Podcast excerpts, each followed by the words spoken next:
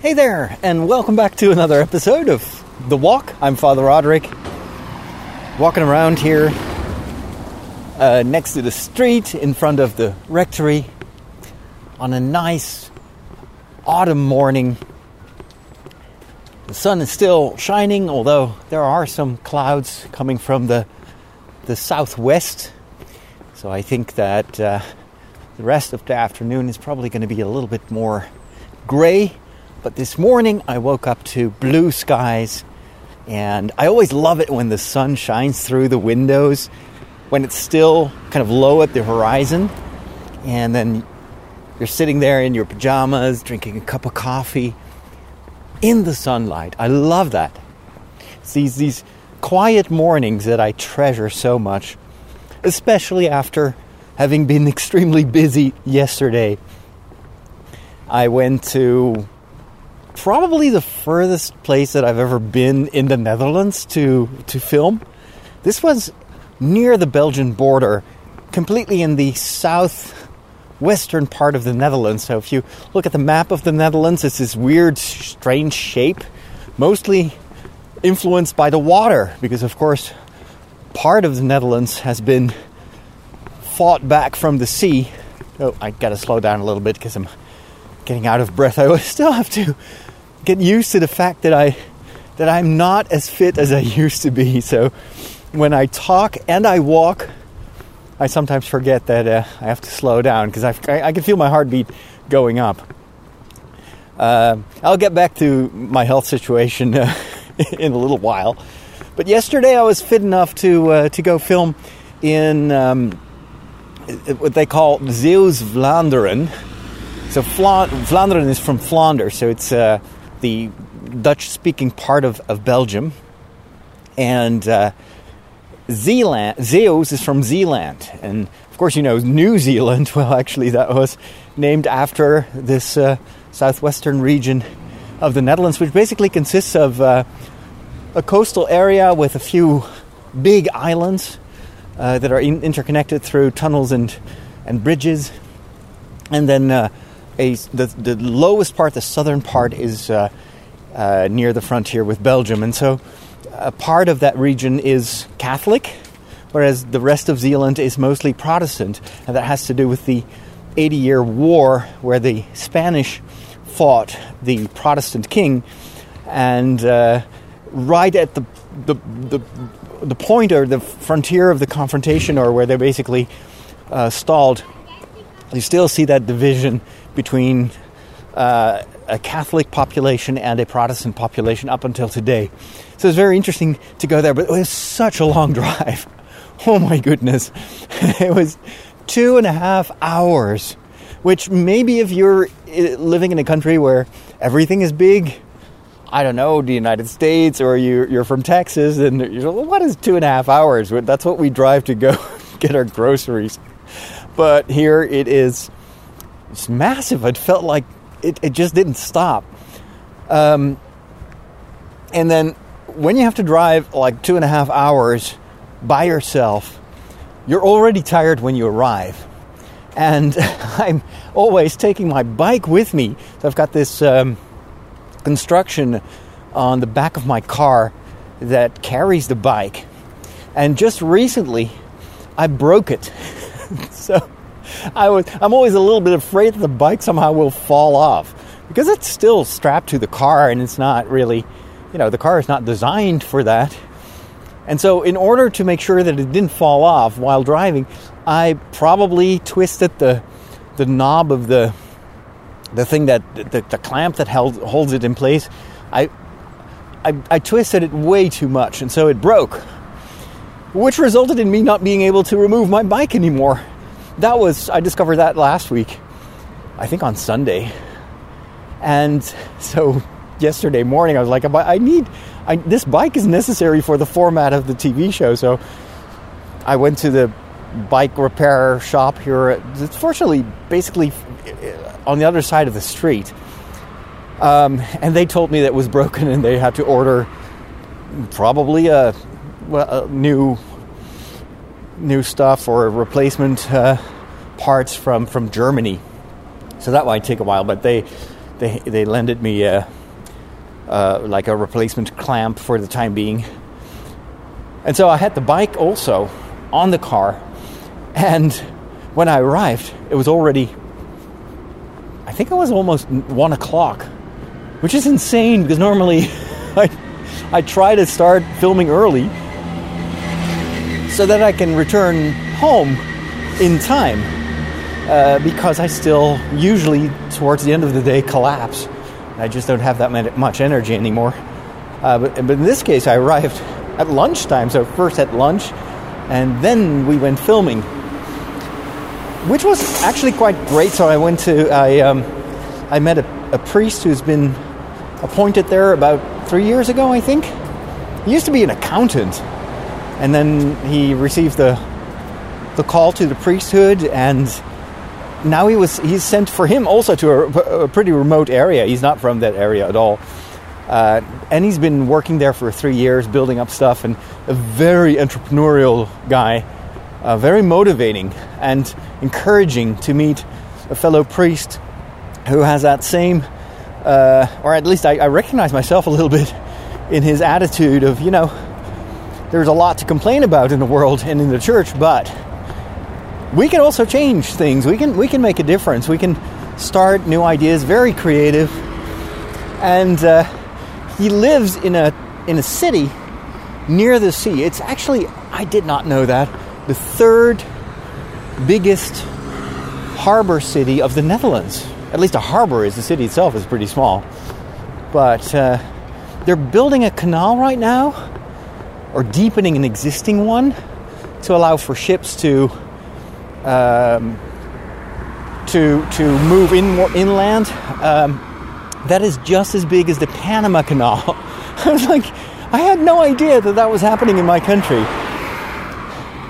And so we went to film uh, in the harbor, which of course is, uh, you know, not the prettiest thing to see. It's especially because they were building, so everything was uh, basically a big building pit with lots of noise and machines. Every there was noise everywhere.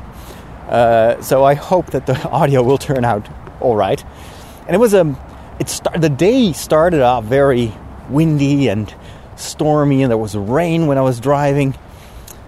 Uh, so I was uh, preparing myself mentally for a very tough day because when, when it's you know when, when the weather is bad, everything kind of looks drab and gray, and I did not know what to expect.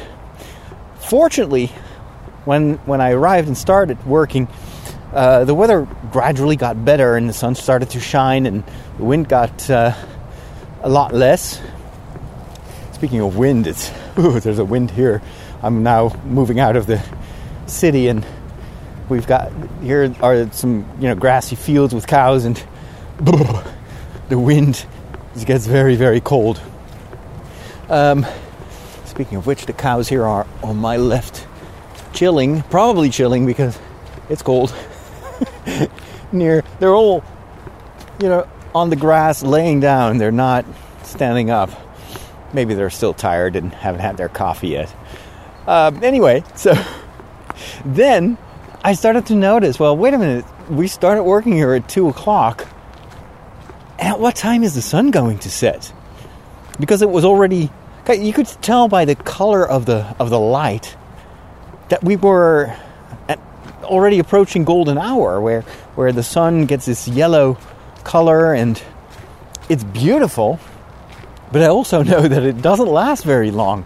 So when I started to notice that everything started to kind of turn this golden color, I was getting panicked because we had planned to actually visit several parts of this of this region and also go to a church near the near the beach.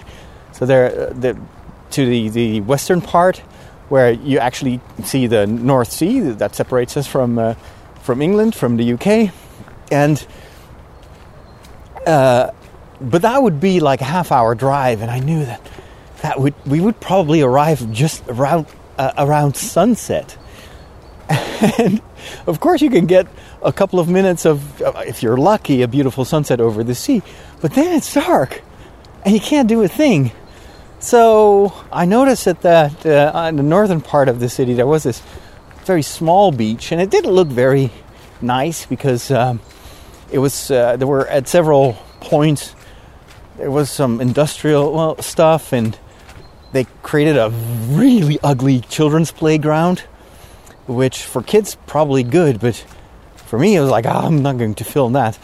But with some trickery and uh, very um, creative camera placement, I think I made it look as if we were really out in the open in the middle of nowhere with just the water and the sand. And I was, I was so proud of being able to kind of conjure up a, an atmosphere that, uh, well, it's the magic of, uh, of television. You, the viewer only sees what you point your camera at, and you can take out everything that's ugly.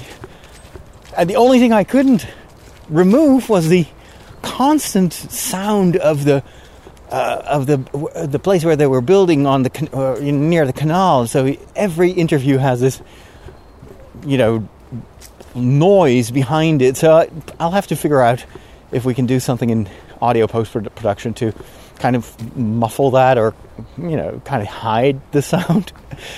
it's also it's always a bit of a gamble when I go out to film because I'm relying completely on the camera and the microphone that I have, and I don't really have time while working to check, especially uh, now that we were racing against the clock to film everything at daylight. Um, so it was really strenuous to get everything done. Plus, I didn't have much time to prepare for the for the interview, so I didn't really know what the story would be. Thankfully, of course, I had a very good um, uh, interviewee, so a very good guest who, you know, had no problems at all speaking in front of in front of the camera. So I think it's going to be more of a portrait of his life as a young parish priest there, uh, surrounded by you know beautiful nature and uh, whoops bikes. Good lord. That startled me. You know, nowadays these older people have electrical bikes. So you don't hear them at all. They're super silent. In the past, every bike would be a bit creaky and you'd, you'd always hear something, and now they're all of a sudden they're behind you, just like German cars on the on the highway in, in Germany, where you know you try to get past a a truck and you look in the back mirror and you see nothing. The entire highway is empty. And you start to move to the left, and all of a sudden there's this huge Mercedes behind you, and they're driving like 160 kilometers per hour or even faster. And they're like, What? It's sorry, I didn't see you coming. oh boy.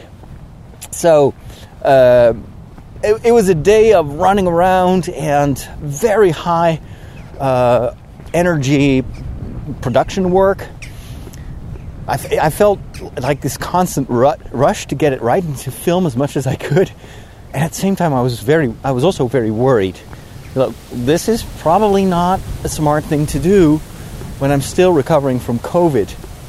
On several levels, first of all, of course, my own health right now. Of course, I feel that I'm getting better every week and I'm already I sleep much better. That is the biggest difference with a couple of weeks ago. Like when I sleep, I feel like I'm really getting a good night's rest. And for weeks, my entire sleep rhythm was, was disturbed and was complete, was messed up. And I would wake up at, several times during the night and very early in the morning. And then during the day, I was hazy and, and tired and had to go to bed all the time But that is changing. So now that I get good quality sleep, but not necessarily always a lot of sleep, but when I sleep, it's like I'm not waking up. And that's probably a very good thing. Um, so that is a change.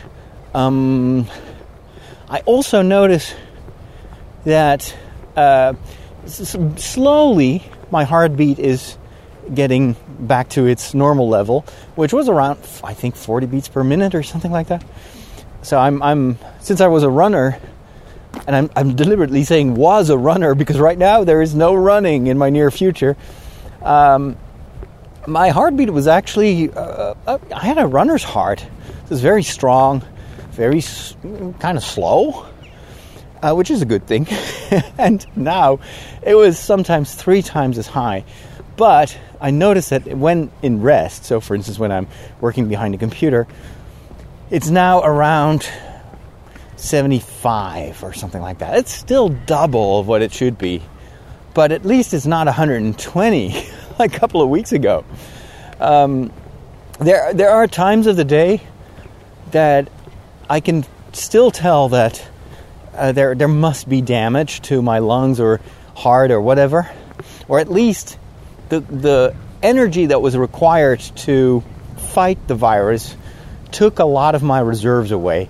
And I noticed that especially in the morning. So this past Sunday, um, I was uh, uh, asked to celebrate Mass again, uh, just one, in uh, in a ne- neighboring town, uh, and I always have to kind of take the car to drive there. It's about half an hour drive. It's near Utrecht, um, and already in the car, I could tell that things were not okay, and my heartbeat was through the roof. I think it was about 120, and I was just sitting in a car driving. And then during Mass, several times, uh, I just had trouble standing up.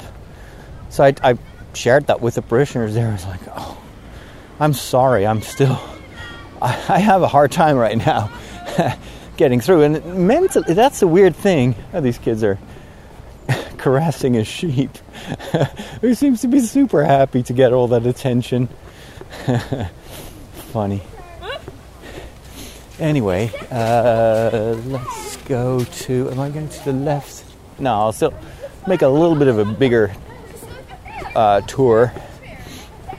But uh, so during Mass, I was not okay, but mentally, not a problem. And it's so weird to to to be able to function just like normally. Homily, not a problem, and I my voice is back, but there is a like part of the body is just not cooperating, and it's like, dude, slow down. And uh, and th- that's been a, a, bit of a struggle, especially because on the outside you don't you don't see that much. Uh, so when I post uh, uh like a photo on Instagram or a selfie, uh, I get a lot of comments uh, along the lines of oh, "You're looking so much better, and it's good to see that you're you're back to your old self."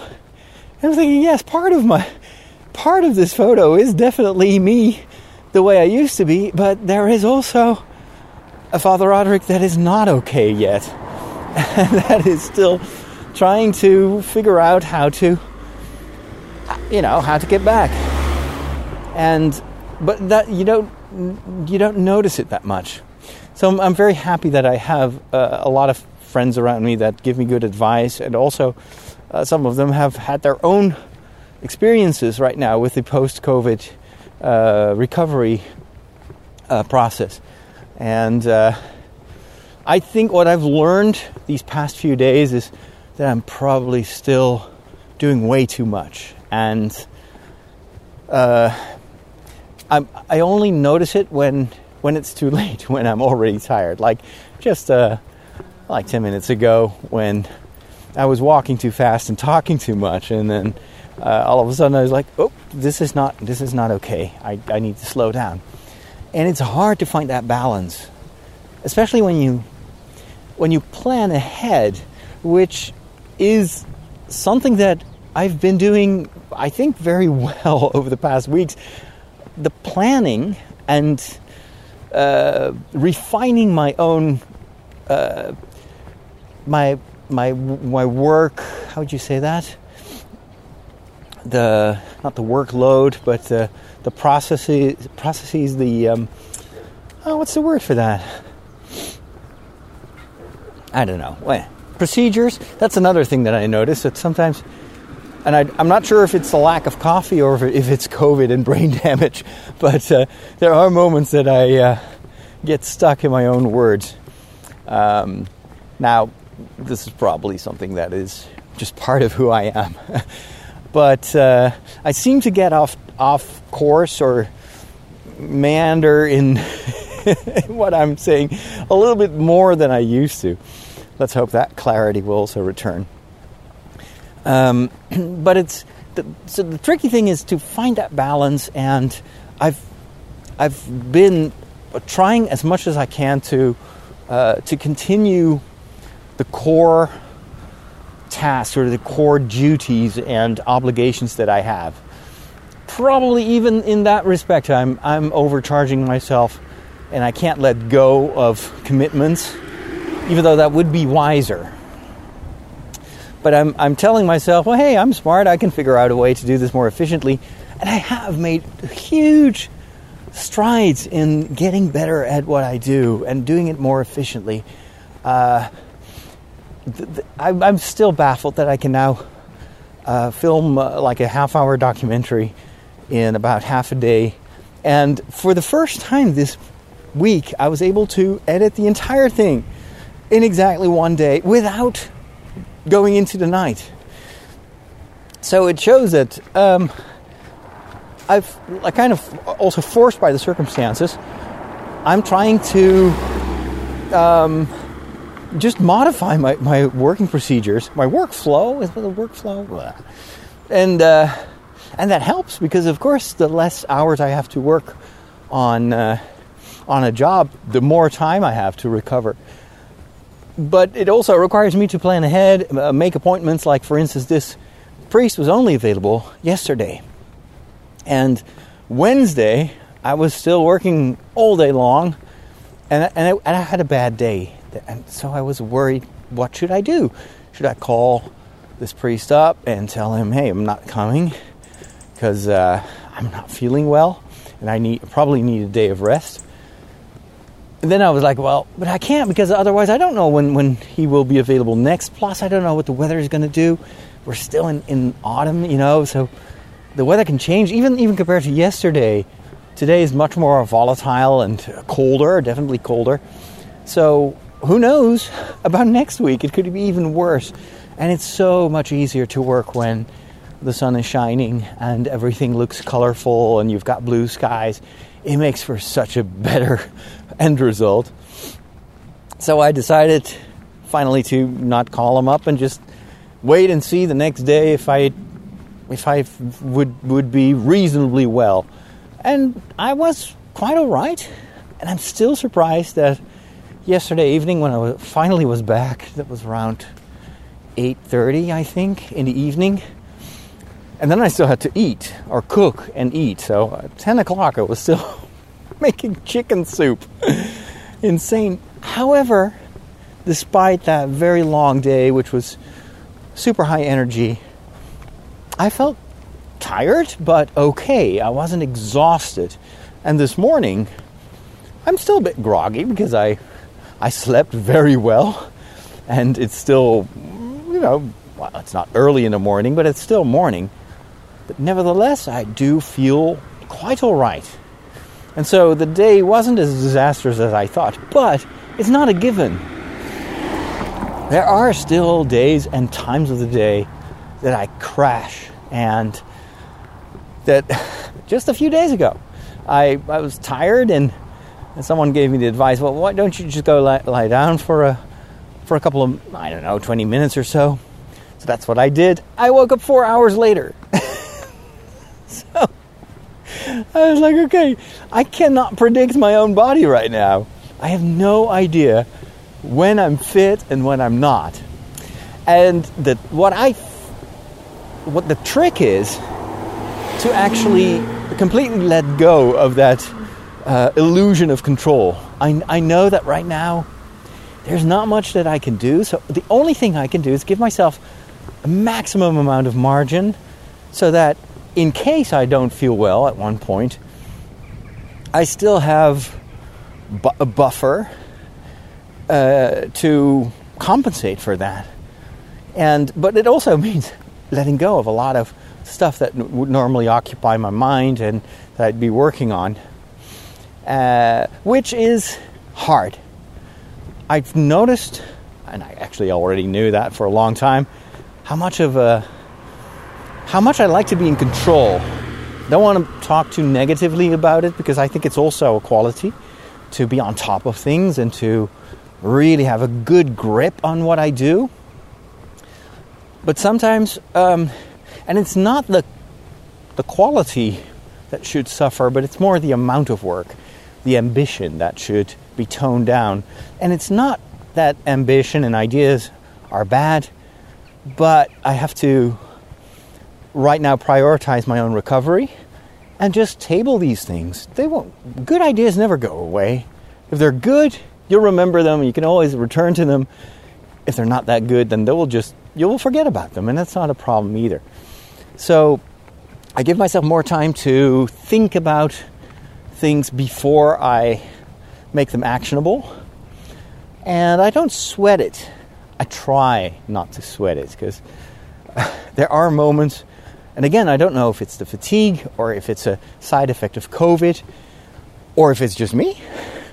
I sometimes have these moments of anxiety where I feel this mild panic about the the, the upcoming months, and the, maybe it's also because I'm uh, working on on the, the the plan, the working plan for next year, writing down what we're going to do with Trideo.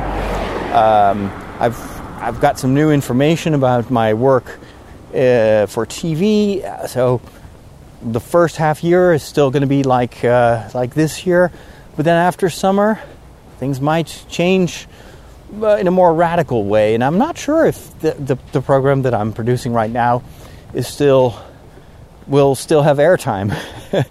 I can still make it, but if they don't air it, why should I? And so that is a shift, a potential shift, because I don't have any, you know, definitive information about it because it's still they're still working on on developing these ideas. Um, but I should do the same. I, am also thinking uh, about the priorities and what I want to do, where my qualities are, trying to hit that level of excellence where you know the, what I, what I do is is not something that I could uh, uh, outsource. So you always want to be doing the things that are part of your kind of your unique abilities. Should I go to the left here?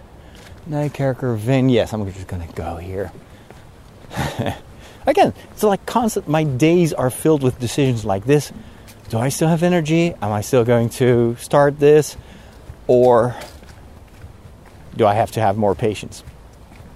Um, so one, you know that one of the my dreams is to take my production to, uh, first of all, higher level, quality wise, uh, but also make it more international.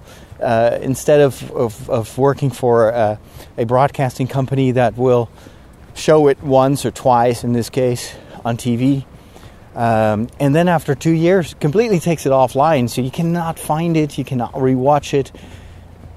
Whether to continue that kind of work or to focus more on um, keeping everything in my own hand in a certain way, uh, have this, you know, uh, let it let Trideo be the distributor of my content, so that we can distribute it worldwide, and maybe find even multiple parties that would like to air my TV show, and maybe also help uh, help producing it. So. once I started to hear these these ideas that well maybe things will change after summertime next year, I'm already thinking ahead because right now I'm, I'm, writing down the plan and we have to start making a financial plan as well for everything we're going to do next year. Now is the time to to to uh, start dreaming up that future and uh, and then work my way backwards and setting uh, uh you know time give it dates and make it more specific and also financially be financially feasible. That is maybe why sometimes I have these moments of anxiety. Can I pull this off? Can I do this? And then I start to doubt myself. And sometimes certain, you know, small things or uh, when when I get reactions or someone tells me something or I hear something, uh, it triggers that very old anxiety that I had as a child that what I did wasn't good enough. And I've talked about this so many times, but that is a very deep rooted trauma, I think, childhood trauma, that uh, every once in a while, completely irrationally, pops up and takes over.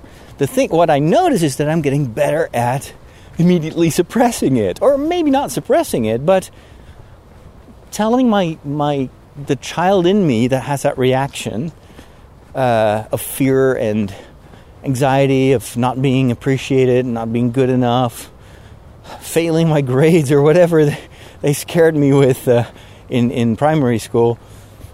That is irrational. That I can. that the, the next year will be better than this year. That basically I can do I, I can do anything that I want uh, and be successful at it. Now that sounds very uh, um, bolsterous. That's a bolsterous claim, but I know that uh, the self-limiting thoughts that I've nurtured for decades. That I, I know that, that you can turn that around and set yourself impossible goals and rethink and rephrase all those thoughts into very positive ones that will give you the energy and trigger your brain to come up with solutions to actually reach those goals. And so, what I'm currently doing uh, next to balancing my physical strength and trying to figure out when to give myself time to recover and when to go for it and plan ahead and create margin.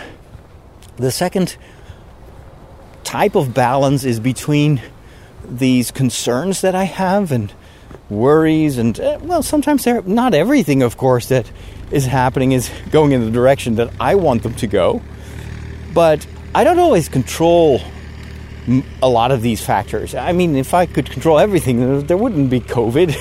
I could just do whatever I want and travel the world and visit Rome. And but uh, there, there's there are circumstances that I cannot change, but they're basically irrelevant because they're out of my reach anyway.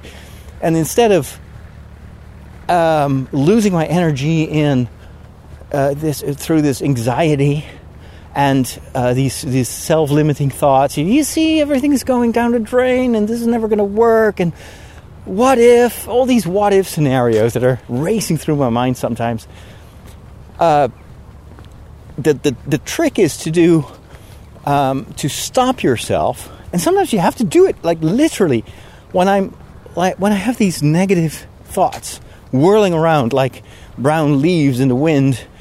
Um, I stand up and I tell myself, well, thank you for those moments of anxiety, but I'm not falling for it because I control my future. I control, uh, well, no, I don't control my future either. I control my thoughts and my words and my actions. So no, ma- no matter what the circumstances, I can choose to act in a positive way that will build up something that will make me stronger, that will build up the world. I can always do that no matter what the circumstances are. When I'm like laying in bed with a headache and feeling miserable because of COVID, I can still choose to panic and to complain and have self pity. Or I can constantly tell me, and this is what I've been doing for weeks now. This too shall pass. You will get, you'll get better. This, you know, there, there are so many ways in which you can rebuild your, uh, your strength, and if necessary, we'll find some help. And uh, you know, there, there, there is so much that I can do, and of course, I would love to be able to to work harder and uh, and do more. But at the same time, there is no need for it right now. The the I, I what I can do is rebuild my my strength give myself time to recover, and in the meantime, start thinking about these the, the possibilities in the given situation, and uh, and and put your hopes on um, on what's to come, and have and and also. Uh, find confidence in the fact that up until this moment, we were things were going extremely well. And none of that was a gift. None of that just fell from the sky. I worked my behind off to make it happen. And I tried to build my skills, get better, and change uh, the course of my own life and my own uh, work for years. And it's constantly been uh, uh going upwards. There is no with if you look back at that, then you can project that into the future. To a certain extent, of course, but what I the most important thing that should give me confidence in the future is the fact that I've been able to change my way of thinking instead of victimize myself or uh, feeling sorry about the the world not cooperating with me. Uh, I think what my biggest the biggest gift that I've received this year is this ability to rephrase my my inner talk uh, and uh, uh, kind of break the cycle of these self-limiting thoughts and instead turn it around. It's not always automatic. I'm still working on that, but that's okay. I, and I still struggle with, especially handling social interactions and other people. And uh, so the, the, the same atti- the attitude that I have towards myself, like, hey, okay, right now I'm I'm uh, uh, panicking a bit, I'm worrying, but hey, I'm going to stop that right now. And even if it's true, there are still so many things, positive things that I can do to to to move in a different direction and to do something that will make me happy and will change the world. That attitude, I think the next step for me, the next thing I want to learn, is to do that with other people as well. And I struggle with that. That is probably also part of my carefully built self defense mechanism where uh, I was bullied a lot as a kid um, and maybe even discriminated because I, I looked very. Uh, Asian when I was young. Uh, maybe still a little bit, but not as not it's not as pronounced as it was when I was a kid. Um, and I was always scared for these bullies. And what made me so insecure was that, you know, my my friends, for instance, if they got in, in into problems uh, with with bullies or kids that were older than them, they often could just ask a, an older brother to defend them. And I was always envious of that because I was the oldest brother. I was the oldest of the family. And so I could never really appeal to, let's say, uh, ground troops that would come in and, and, and defend me. And that made me, and I, I, I felt, I always felt very insecure as a kid that um, there was basically no no 911 or 112 or whatever the code is. I, I, I would have to somehow survive, but I've so often wished that I had a, an older brother or sister that would, you know, walk up to these bullies and just beat them into oblivion. and there is still a little bit, these remnants of not being certain that people have your back that is sometimes plaguing me. So uh, I've, I've noticed that in, in my interactions with other people, I tend to avoid uh, destructive characters or negative people. I do that very deliberately on social media. I curate my news feeds. Anyone who goes over the line in feedback or uh, or even in uh, you know filling my online world with negativity, I take them out. Uh, I, I, remove them from my social interactions and I don't see them anymore. And that gives me a certain inner peace.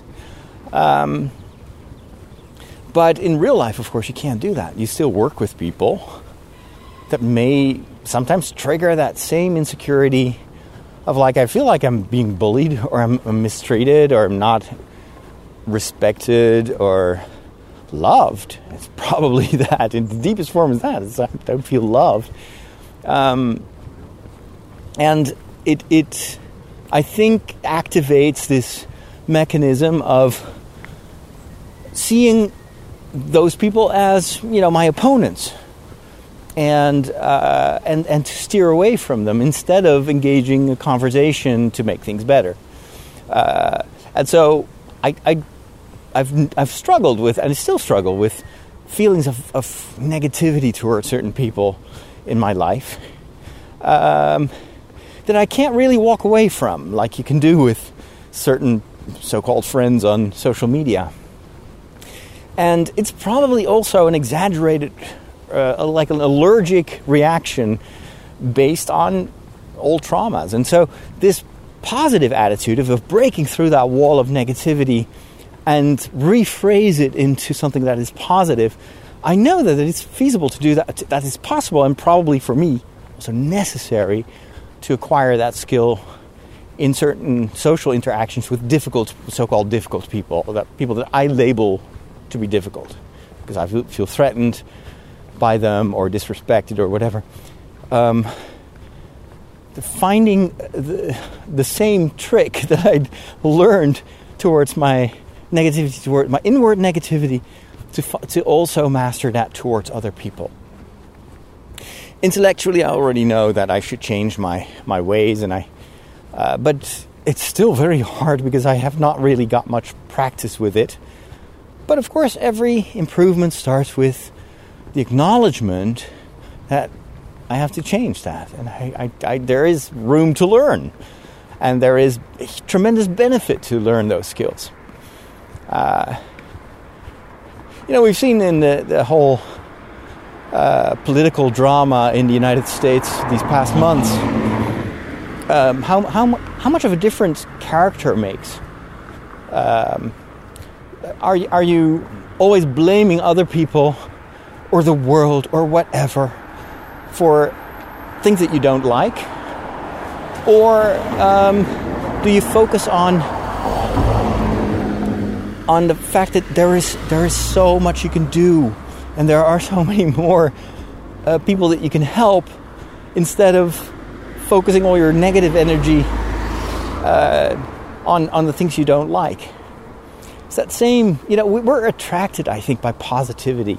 It's one of the things that, that Cliff made me aware of uh, when I was. This was before I started uh, filming uh, this uh, this this the second season of my TV show, and I was worried that I couldn't I couldn't pull it off, and I wouldn't be able to find. And I had to approach all these people and ask them for an interview, and they would reject me and tell me that they were too busy, and I had all these anxieties.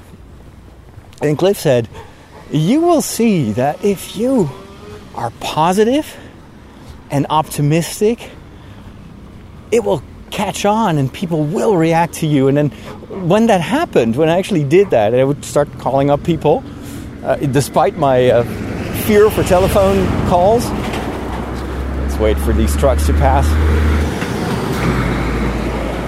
I think they're trying to avoid a traffic jam or something like that I've never seen these kind of trucks here. It's usually just trucks related to farmers' activities.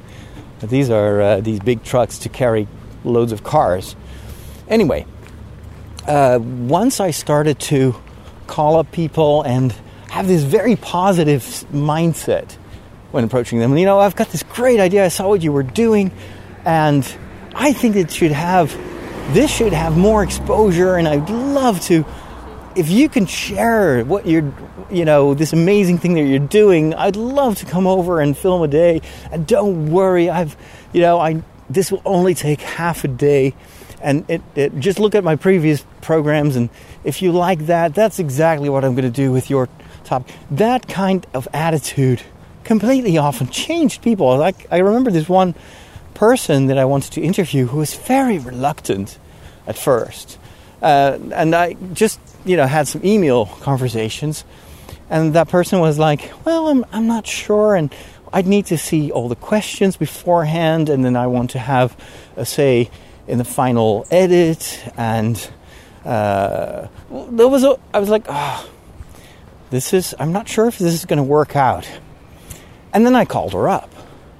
And I said, hey, I saw this and this, and uh, we had this conversation. And she, she started to become much more enthusiastic. And it, it was, for me, a, a, an eye opening moment where I felt that my own attitude towards them was infectious because we love positivity, we love enthusiasm, and there's only so much that you can convey through email. Sometimes it's just in the voice. Another example of that was uh, a pitch that we made to uh, to a, um, a uh, how would you call that? Like a nonprofit organization that finances a, a project. In this case, it was an organization that uh, wants to invest in uh, catechesis and uh, educating children and uh, helping schools with their Catholic uh, Catholic schools with their formation, etc. And I had this idea a year ago, uh, or actually it was around March when the Corona crisis started. Like well, kids can't come to church, and that's still the case. You know, right here in the Netherlands, uh, Sunday Mass is limited to 30 people per church. That's nothing. And who signs up for these masses? All the older people. So we we've lost contact with all these families and kids. And uh, one of the ideas that I had was, well, I can just use uh, uh, what's the word? Like uh, toy animals, and I'll just film like a super low budget Sesame Street like Sunday thing for kids that they can watch, and we'll just read the gospel or have uh, Father Bear read the gospel, and then the, the, the, animals can have a conversation about that. Started to make a few pilot uh, clips, and you know, it was nothing special, but then I was like, okay, but this is really I'm onto something. This this can work, but we need to get it to a totally different level. This needs to literally be Muppet Show quality in terms of technique, camera, even puppeteering. That's all available on the market. But if you want to hire the people that you need to create something that has the quality of Sesame Street or the Muppet Show, we're we're not we're in a different ball game. We're not talking just me taking an afternoon, filming everything with my cell phone, and then just slapping it together under high pressure because of you know you want kids to find it on Sunday morning. So it needed a plan, but it also needed financing, and uh, so there was this one uh, nonprofit organization that we approached and gave them the plan and also made a financial calculation asking them if they would like to help us out. We also approached another nonprofit. They rejected our plan, not because it was a bad plan, because but because they were more focused on the on teenagers and uh, young people, like uh, students. So our project was a little bit too, you know, geared too much geared towards younger children. Um, and the other organization was had a lot of questions, and they were taking a lot of time to decide whether they wanted to help us. And then we had this conference call, this Zoom. I think it was Zoom or Microsoft Meetings or no, one of those online platforms, where I got to defend or defend, I got to pitch this idea um, and also answer their questions. And of course, uh, they had they communicated their you know their questions and maybe also doubts about some, some aspects of the plan. Um, and and we had that pitch call, and it was the same thing, just being able to pitch it in person and being enthusiastic. And I love, I still love this project. But I also know, and I've learned through the years, that this is not something I'm going to do, you know, on a Saturday afternoon by myself. Uh, this is this is maybe the first, next to my TV work, the first uh, project that I want to approach from a professional way, um, involving uh, quality people from the, the, you know the best quality that I can find, and approaching it very methodically with a plan, with a uh, you know, finding p- financial partners, setting up the distribution, getting everything to the highest level possible based on all these years of, of experience. But being able to pitch that and show them, and they could tell by my, I'm, I'm usually quite expressive when I'm on camera. Um, they could tell that, that, that there was passion behind it, there was heart behind it, and there was a motivation that would make this work.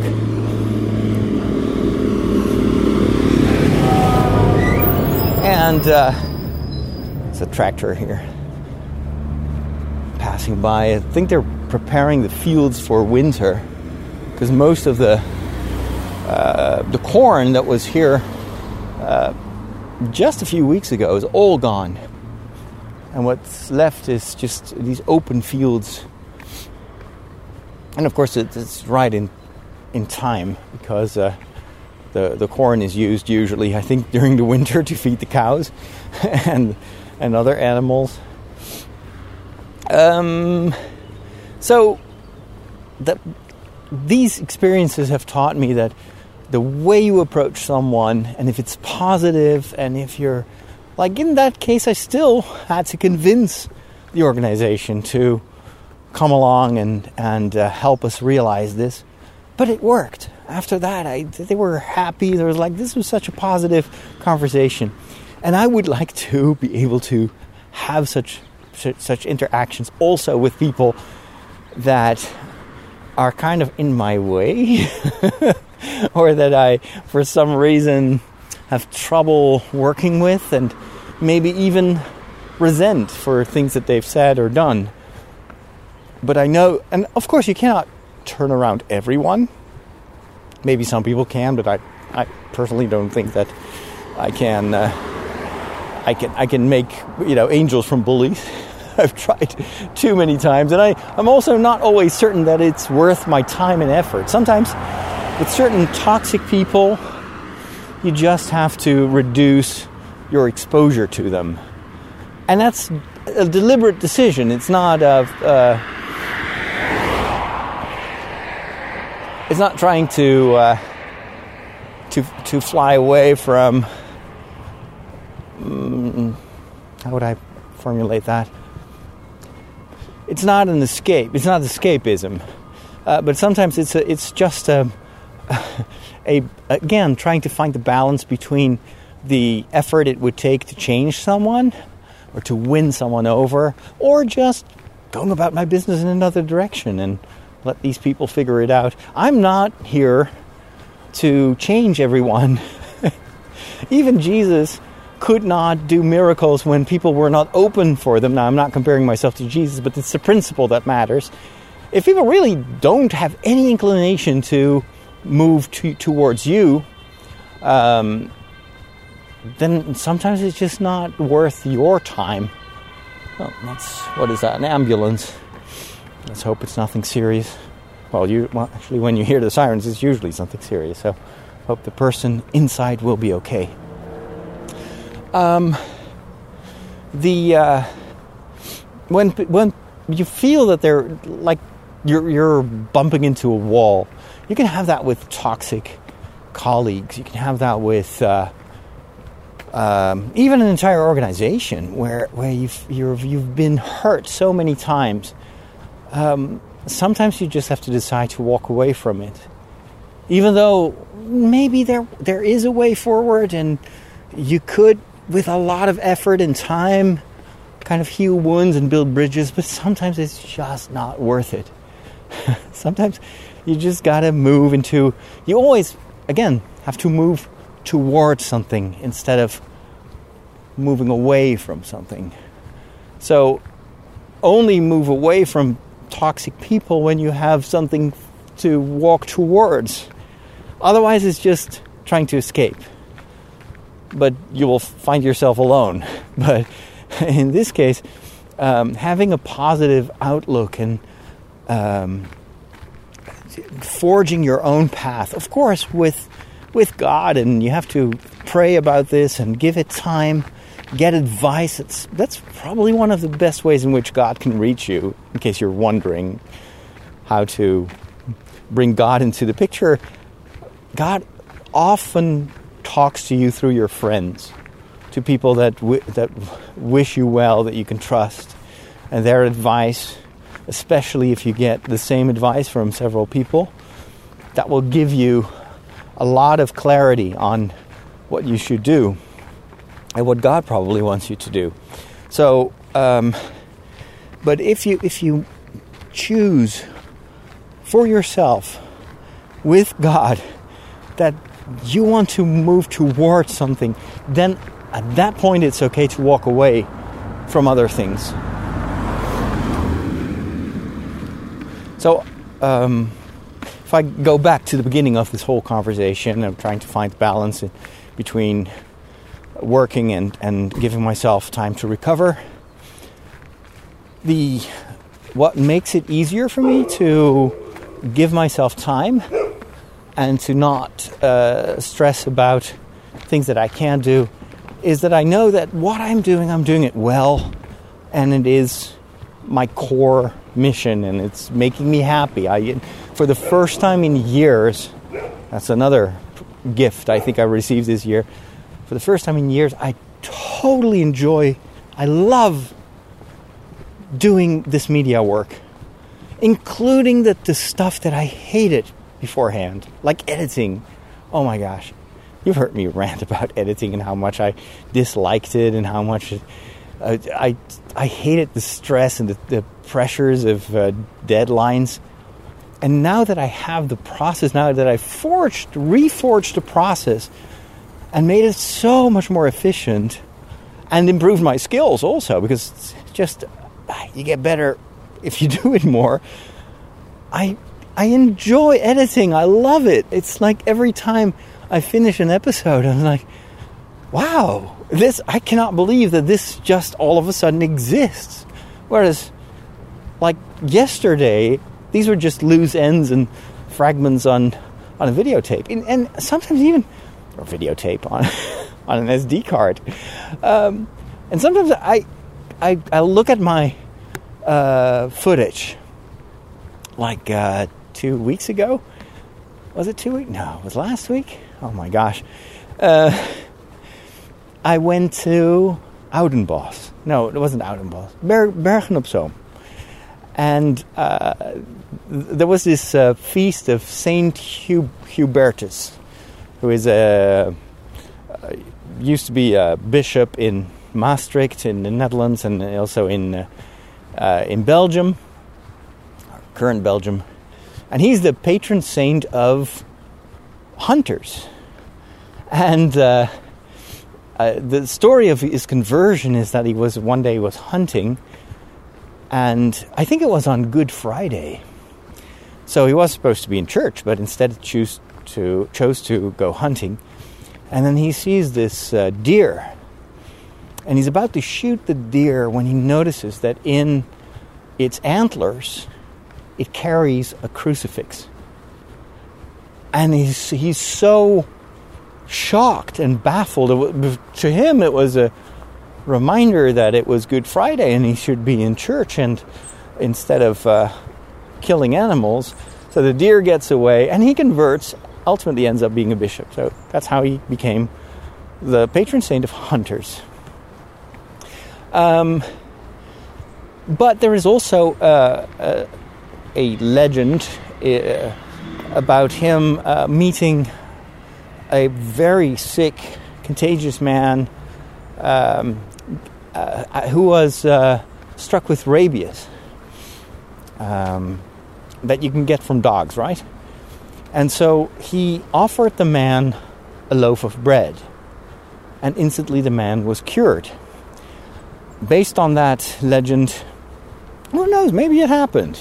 uh, there is this tradition in my country that, uh, at least in the southern part, which was never, uh, you know, taken over by, by the Protestant uh, reform, that, that in, in many towns they will bake special small uh, loaves of bread and they will either feed it to animals to protect them from rabies, or people will also eat the bread themselves.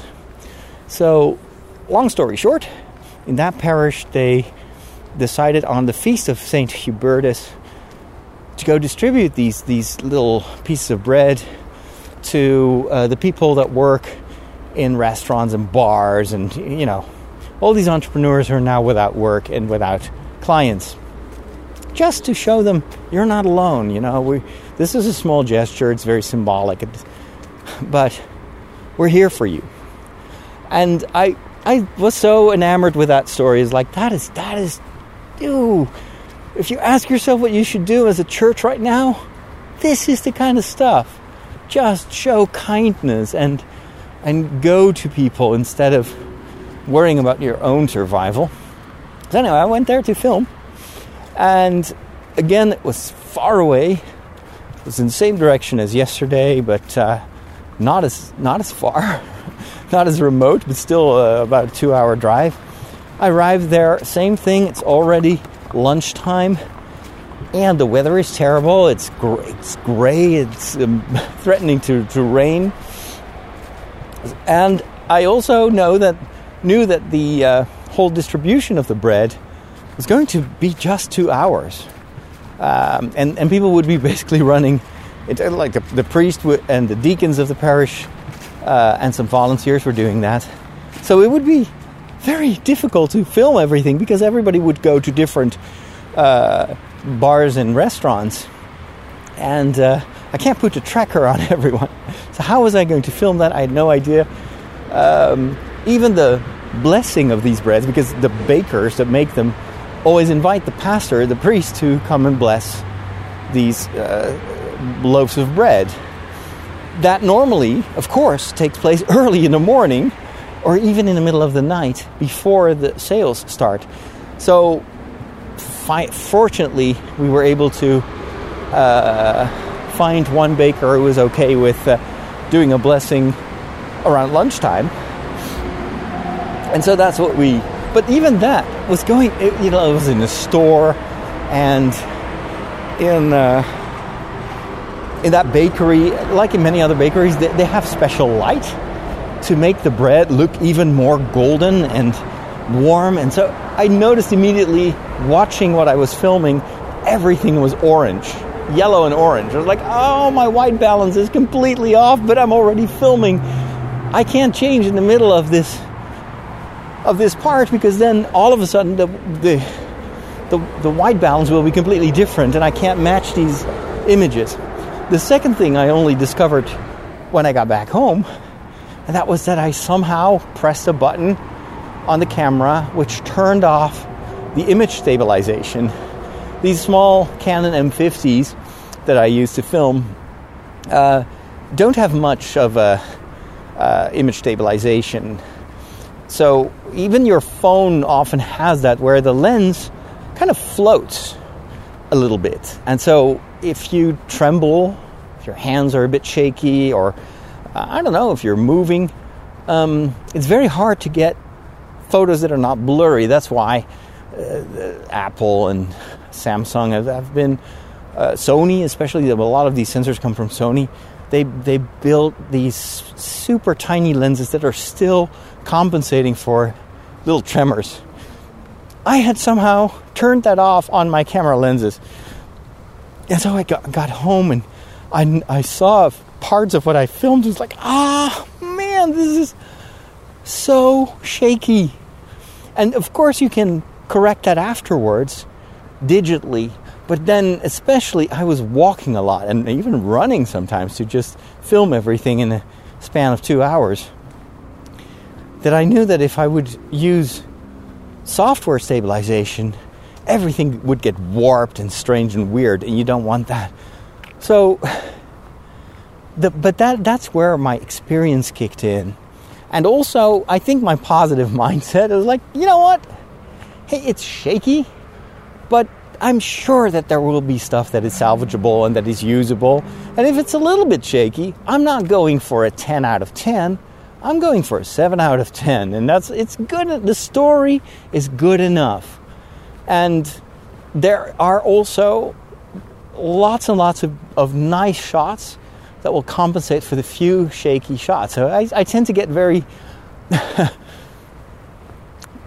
uh, get this tunnel vision where I'm only focusing on on the few shots or edits that are not perfect, and I can get so up. Uh, like I can spend an hour on one clip or finding one uh, piece of music that I can see. And, then, and now I was like, um, no, we got to stay efficient. I want to be in bed before midnight. So we're just going to make some hard decisions. If it's really unwatchable, we'll just throw it away. Nobody knows that I filmed it anyway. So it doesn't exist un- unless I integrate it. But I can just leave it out and I can just tell the story without that part that I didn't film that well. And by, again, reframing that inside my mind, like, don't get hung up over these few images that are shaky uh, some of them are a little bit shaky, but that's okay. I think the viewer will really not notice that much. They want it doesn't get in the way of the story, so let it be shaky. And then the other thing is uh, telling yourself, "I'm going for my goal is not to make every shot perfect, but it is to to finish this before I eat, before I before dinner time. And having that focus at the end, I was able to finish this before my before dinner time, which is like I'm I'm sitting there uh, eating my dinner. It's starting to rain. Great. I'm still not home. ay, ay, ay. Um, I don't have an umbrella with me.